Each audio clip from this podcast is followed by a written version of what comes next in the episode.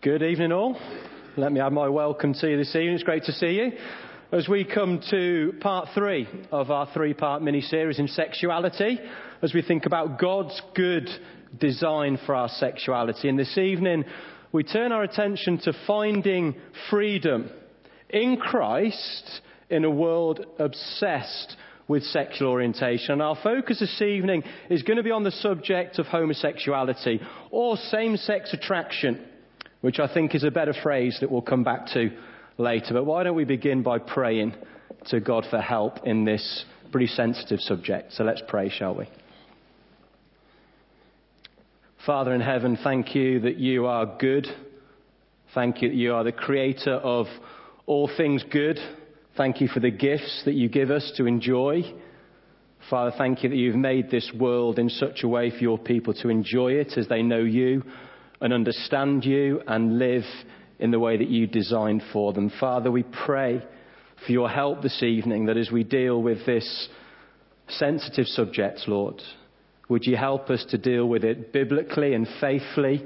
Would you help us to think about what you have to say as our Creator, as our Lord?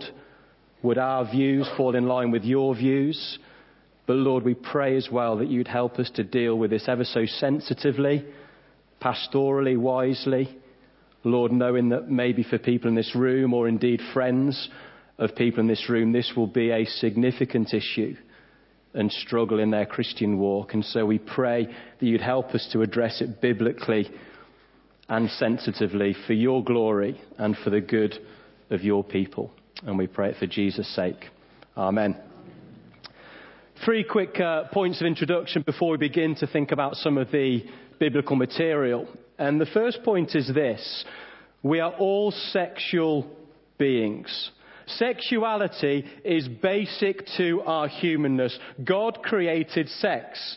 And in the right parameters, in God's good design, sex is a good thing, sexual activity is a good thing, sexual expression is a good thing, and sexual orientation is a good thing within the parameters that God has laid down for us. So let's not begin this evening with a negative view. Sex is good, very good, within God's good design as He laid the world out to be. We are all sexual beings as we're sat here this evening, number one. Number two, and this is hugely important, we are all sexual sinners. Every single one of us is a sexual sinner. Total depravity declares that every single part of my being and your being has been contaminated by sin. For those of you who were here three or four weeks ago on a Sunday morning, Mark did a little illustration of accidentally dropping some poison into the cake mix and mixing it up. To understand that what sin does is it seeps into every single part of our life. And that's what happens, that every part of my being and your being is affected by sin, including our sexuality. So we'll all be broken in a whole range of different ways within this broad area of sexuality. So we've got to be very slow to throw the, the, to cast the first stone in judgment in this area. Because every single one of us is in need of God's forgiveness and God's wonderful grace. Because we are broken human beings in many ways. And the third point is this it's not a new issue. When we think about homosexuality, it's maybe in the foreground now and once it was in the background, but it's not a new issue. It's been around ever since the fall of mankind in Genesis 3. God deals with it specifically as early on as Genesis chapter 19. So it's not a new issue. It's been around for a long time. But the world has changed. Because in the last 40 to 50 years, what was once in the background is now in the foreground. And our nation, Great Britain, has become far more openly accepting of same sex relationships to the point where if we stand faithfully and gently on biblical issues, we align ourselves with, God, God, with what God says, then we'll get vilified as Christians. So that's the context which we speak into. Have a look at the little timeline here on the screen. I'm not going to read it through to you. Just read it for yourself to see how the landscape has changed in the last 40 or 50 years. It's mad, eh, isn't it? Less than 50 years ago, homosexual relationships and activity was a criminal offence. And in 50 years, it's come to the point where it's openly accepted and celebrated and become a normal part of our society. The landscape has changed dramatically, which means we as Christians have to be ready to engage both biblically. We need to know what God has to say on this because it's a big subject and it's everywhere in our lives, around us, in front of us. But we need to be able to engage very sensitively because this is a significant issue for many people. Hence the importance of this session. And so the first question I want to ask with that landscape in mind is this. How has the church responded to an ever-changing landscape in this area? And I think it's responded primarily, I mean, this is a generalization, it's not per se Long Crendon. The church corporately has responded probably in two ways. Number one, it's just stayed silent altogether. Ostrich, bury your head in your sand, pretend that things aren't happening when in reality the world is changing around us and we've just ignored it. We've stayed silent. We've not had a voice. We've not engaged with people in the right way. We've, we've just avoided it altogether. Or number two, and maybe even more worryingly, we've just got swept along with the tide of current culture. We just normalized it in our own lives as well. Either way, the voice of God has not been heard. And it's not because God hasn't got a voice in this area. It's not because God hasn't spoken. He's spoken ever so clearly in the scriptures about his view in this particular area. The reason why God has not been heard is because, generally speaking, as a church, we have not engaged, we have not looked to what the Bible says, and we have not spoken openly and honestly and sensitively to the world about this big issue that is in front of our eyes. There's a couple of pictures that will come up on the screen here. This was, this was a pre-poll for the referendum in Northern Ireland a couple of months ago. I think the final numbers were a 62% vote in favour of same-sex marriage. That would have been unthinkable 15, 20 years ago. Flick on to the next slide. A couple of weeks ago, you maybe heard that uh, the Supreme Court in America enforce the legalization of same sex marriage across every state in the US. And there we see the White House, the, the seat of decision making in the most powerful country in the world, illuminated with the rainbow colours, which has now become symbolic of gay pride. You see, the people have had their say, right? The people have voted in Ireland. They've spoken up. Governments have had their say. They've enforced the laws. But God has not had his say. God's voice has not been heard in this subject, and so we need to get our Bibles open and we need to understand what the good creator of this world intended for humankind in terms of how we engage and interact with each other as men and women. And so that's what we're going to do. We're going to turn our attention to the Bible and we're going to listen to what God has to say on this particular subject. One quick thing before we do, a helpful distinction to have in mind, and we may come back to this with the questions. I think there is a distinction between, well, there is a distinction between homosexual orientation and homosexual practice. That people's desires, our orientation, what we want, will be broken in a whole range of different ways. And as human beings, we're limited in terms of what we can do about our desires. Of course, we can pray to a gracious God that He aligns our desires with His in a whole range of different areas of life. But we're going to be thinking more primarily about the practice because we have a responsibility as believers, if indeed you are, are this evening, even if our desires are broken in different ways, that by God's grace we live in the way that God wants us to live, and we don't follow through broken desires into practice in the way that we live. So that's maybe something we'll come back to in the questions, but there is a distinction between orientation and practice. So let's get our Bibles open. You'll see on the screen there's, there's six passages really in the scriptures that, that deal explicitly with this subject of homosexuality. Three in the Old Testament, you'll see them there Genesis 19, Judges 19, and a couple of little sections in Leviticus. And then three in the New Testament Romans 1, 26 and 27, which I've highlighted because I think that's probably the most comprehensive, and it's where we're going to spend a lot of our time this evening. And then 1 Corinthians and 1 Timothy. But before we do go to some specific verses, I think here's a danger for us when we address any issue, whatever it is, that we jump straight to the New Testament for a quick one line understanding of what God has to say on this particular subject. But I think more helpful before we come to Romans is to go back to Genesis chapter 1 and 2 as we look at God's good design for the people of this world, how God set the world up to be, how He made men, how He made women, and what God's good intention was for men and women to express themselves and their sexualities within God's world. So have your Bibles open at Genesis chapter 1 and 2. It's going to be a pretty quick tour. Genesis chapter 1, you'll see there, verse 26 and 27. These are probably familiar verses to you. Let us make mankind in our image, in our likeness, so they may rule over the fish in the sea and the birds of the air, over the livestock and all the animals. So God created mankind in his own image. In the image of God, he created them. Male and female, he created them. Genesis chapter 1 is absolutely crystal clear that men and women are equal beings. Equal in worth, equal in value, equal in standing before God, both brilliantly and wonderfully made in the image of God. Men and women. Genesis 1 reeks equality between men and women. When we come to Genesis chapter 2, it fleshes out that there is a distinction between men and women. Yes, men and women are equal, but God made men and women different. It's what we might call complementarianism, i.e., God made men and women to complement each other to fit together, to work together in such a way that fulfills God's good mandate for this world, which was twofold to be fruitful and multiply, and to look after God's wonderful world. And God made men and women different and distinct to work and fit together for his good purposes. Come with me to Genesis chapter 2, verse 18. Look down at it there. The Lord God said, It is not good for the man to be alone. I will make a helper suitable for him. Before the creation of woman, there was one thing in creation that wasn't yet complete. It wasn't finished. Man was alone. Problem. If you're going to be fruitful and multiply this world, that's a big issue for you, man.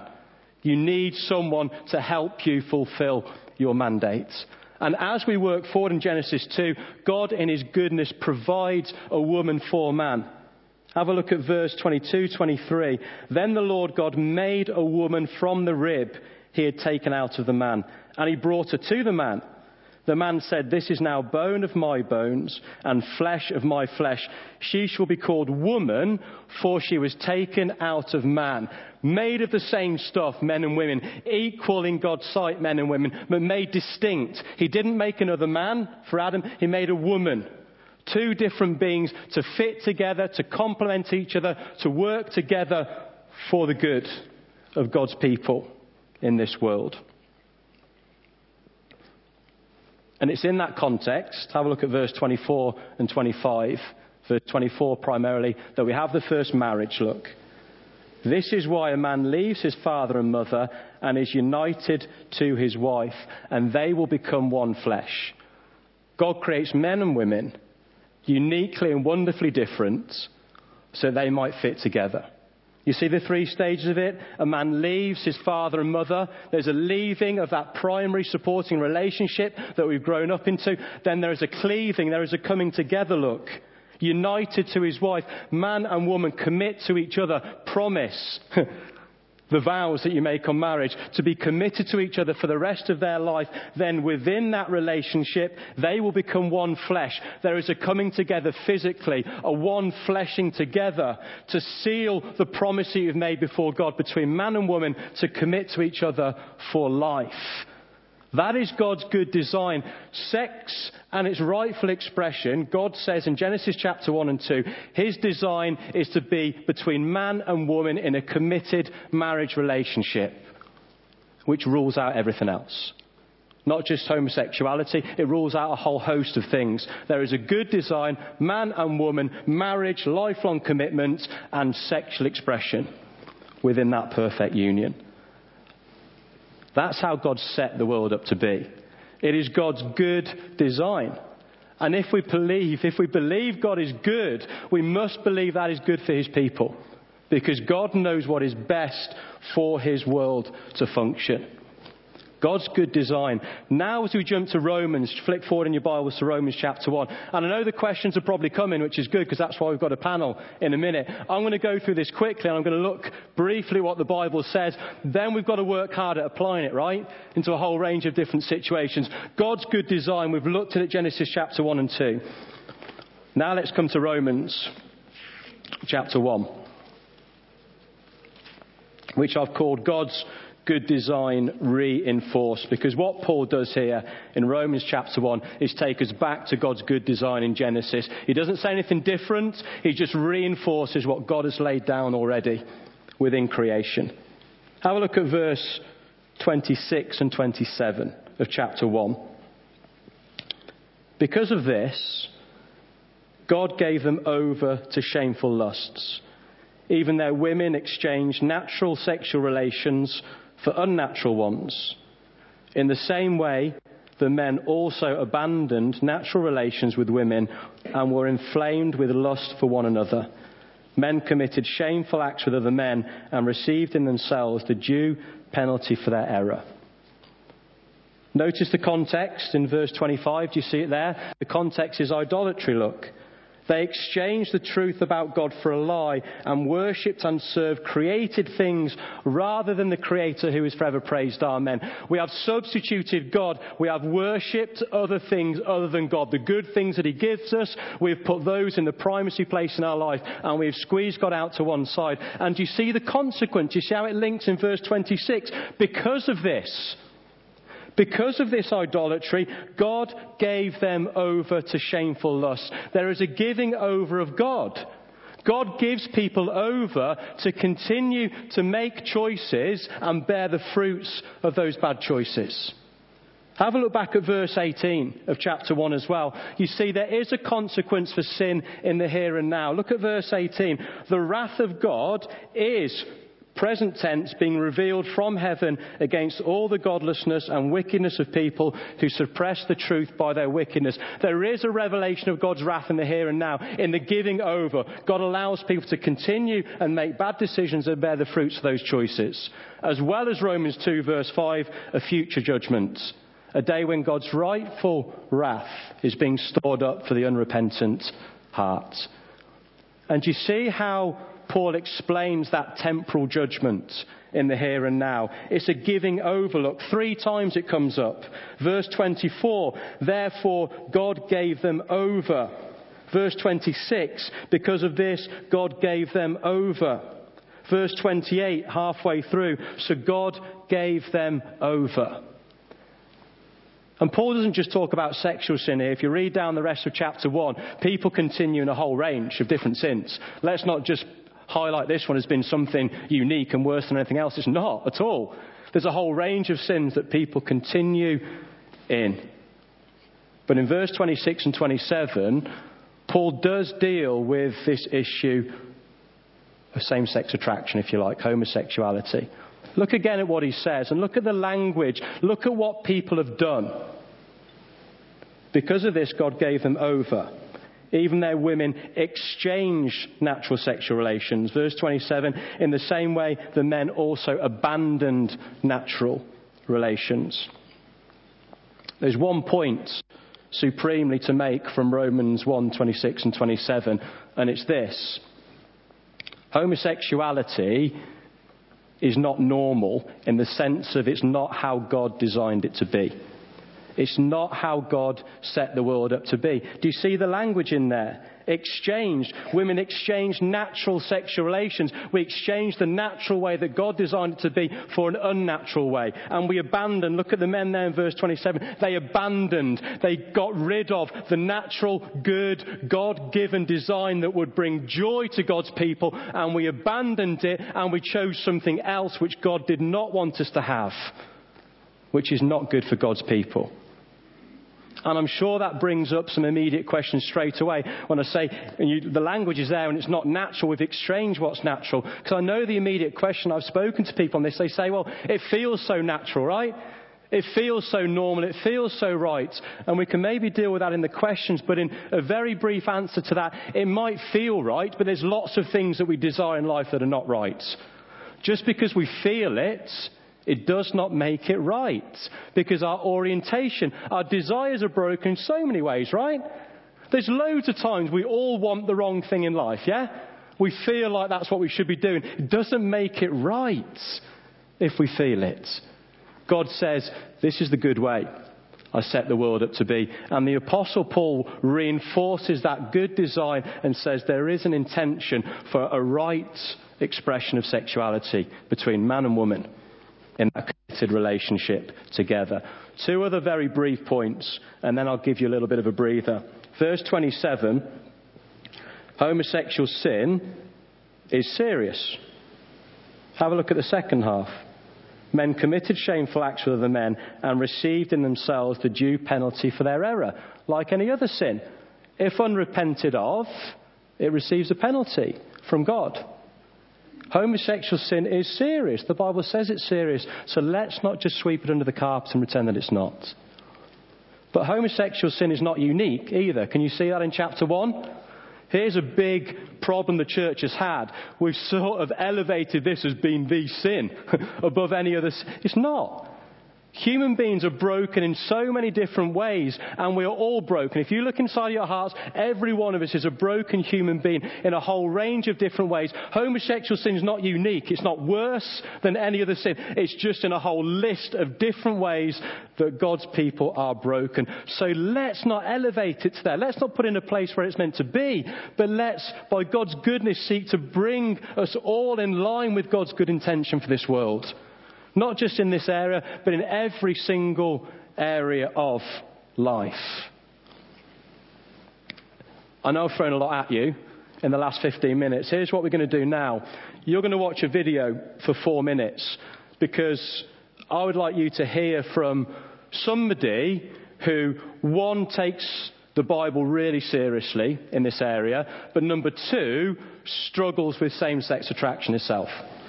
You're going to hear from Vaughan Roberts, who is a wonderful Bible teaching pastor in Oxford at St Ebbe's Church, the rector there, and he speaks openly and honestly from a biblical point of view about his struggles in this particular area. So I hope what it does is speak from the point of view of someone that's really grappling with this and struggling with this himself, but is unwilling to budge from what the Bible says about God's good design. And hopefully, as well as being a bit of a breather, because I know you've been absorbing, it'll act as a bit of a bridge and a transition then to a couple of applications, and then we'll open it up to questions. So, four or five minutes, just listen to someone who's there dealing with this for themselves right now.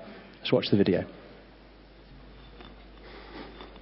Good, thank you. Hopefully, hopefully, really helpful. Really helpful to hear from someone who, who wants to stand by what God says, but is dealing with a very real issue for himself. Before we come to the panel, I, I, I, listened to that the other day, and there's two things I wanted to highlight that I just thought were really important that I thought Vaughan pulled out really magnificently. And the first one is that our sexuality must never determine our identity. I thought that was so good. Which is why he actually uses the word same sex attraction, because as soon as we say gay or homosexual, it's a label. That becomes our identity. And of course, as Christians, our identity isn't what we do, whether good or bad. Our identity is in what Christ has done for us. I'm a child of God because the Lord Jesus went to the cross to die for me and bring me into his family. That is my identity. I don't walk around and say, hey, Colin Wells, I'm greedy, and use that. I am greedy. But I don't define myself in that way.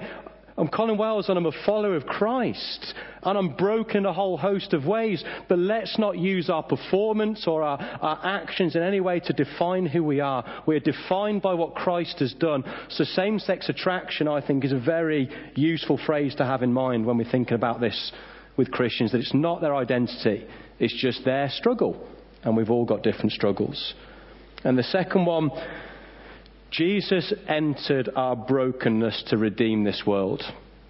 It's the gospel, isn't it? We're all broken, but if you're a Christian, you believe in a wonderful Saviour who entered the brokenness of this world to redeem this world and make things right. Yeah? That's what we believe as Christians. God is redeeming people in this area. And that doesn't necessarily mean that if this is a struggle for you or a friend, that it will be dealt with like that this side of heaven. It may persist as a struggle. But we should pray that God would change the desires of our heart. We should, shouldn't we? This should be a massive prayer in every part of my life. God, please align my heart with yours. Help me to want what you want. Help me to prioritize what you prioritize. Bring my heart in line with yours. Pray that God would change the passions of our heart, that we would yearn for what He yearns for in life. But if that desire does remain till glory, when it will be gone, because we'll be perfect in the twinkling of an eye, then we should pray that God in His goodness would give us enough grace and discipline to not follow through that desire and that orientation into practice. And we need to be brilliant as a church in this. In helping each other, in being open and vulnerable and honest, that people can talk about their struggles, whether it's this or any other struggle, that we might rally around and help each other and point people back to the grace of God, that we might find strength in Him to live as He wants us to live in this world. Jesus came to redeem us from all our brokenness, and that's a wonderful truth where we rest in the end. I'm going to wrap up there, but just the last thing to say I apologize if I've offended anybody. I don't apologize for God. I'm not apologizing for what God says in His Word. He made this world.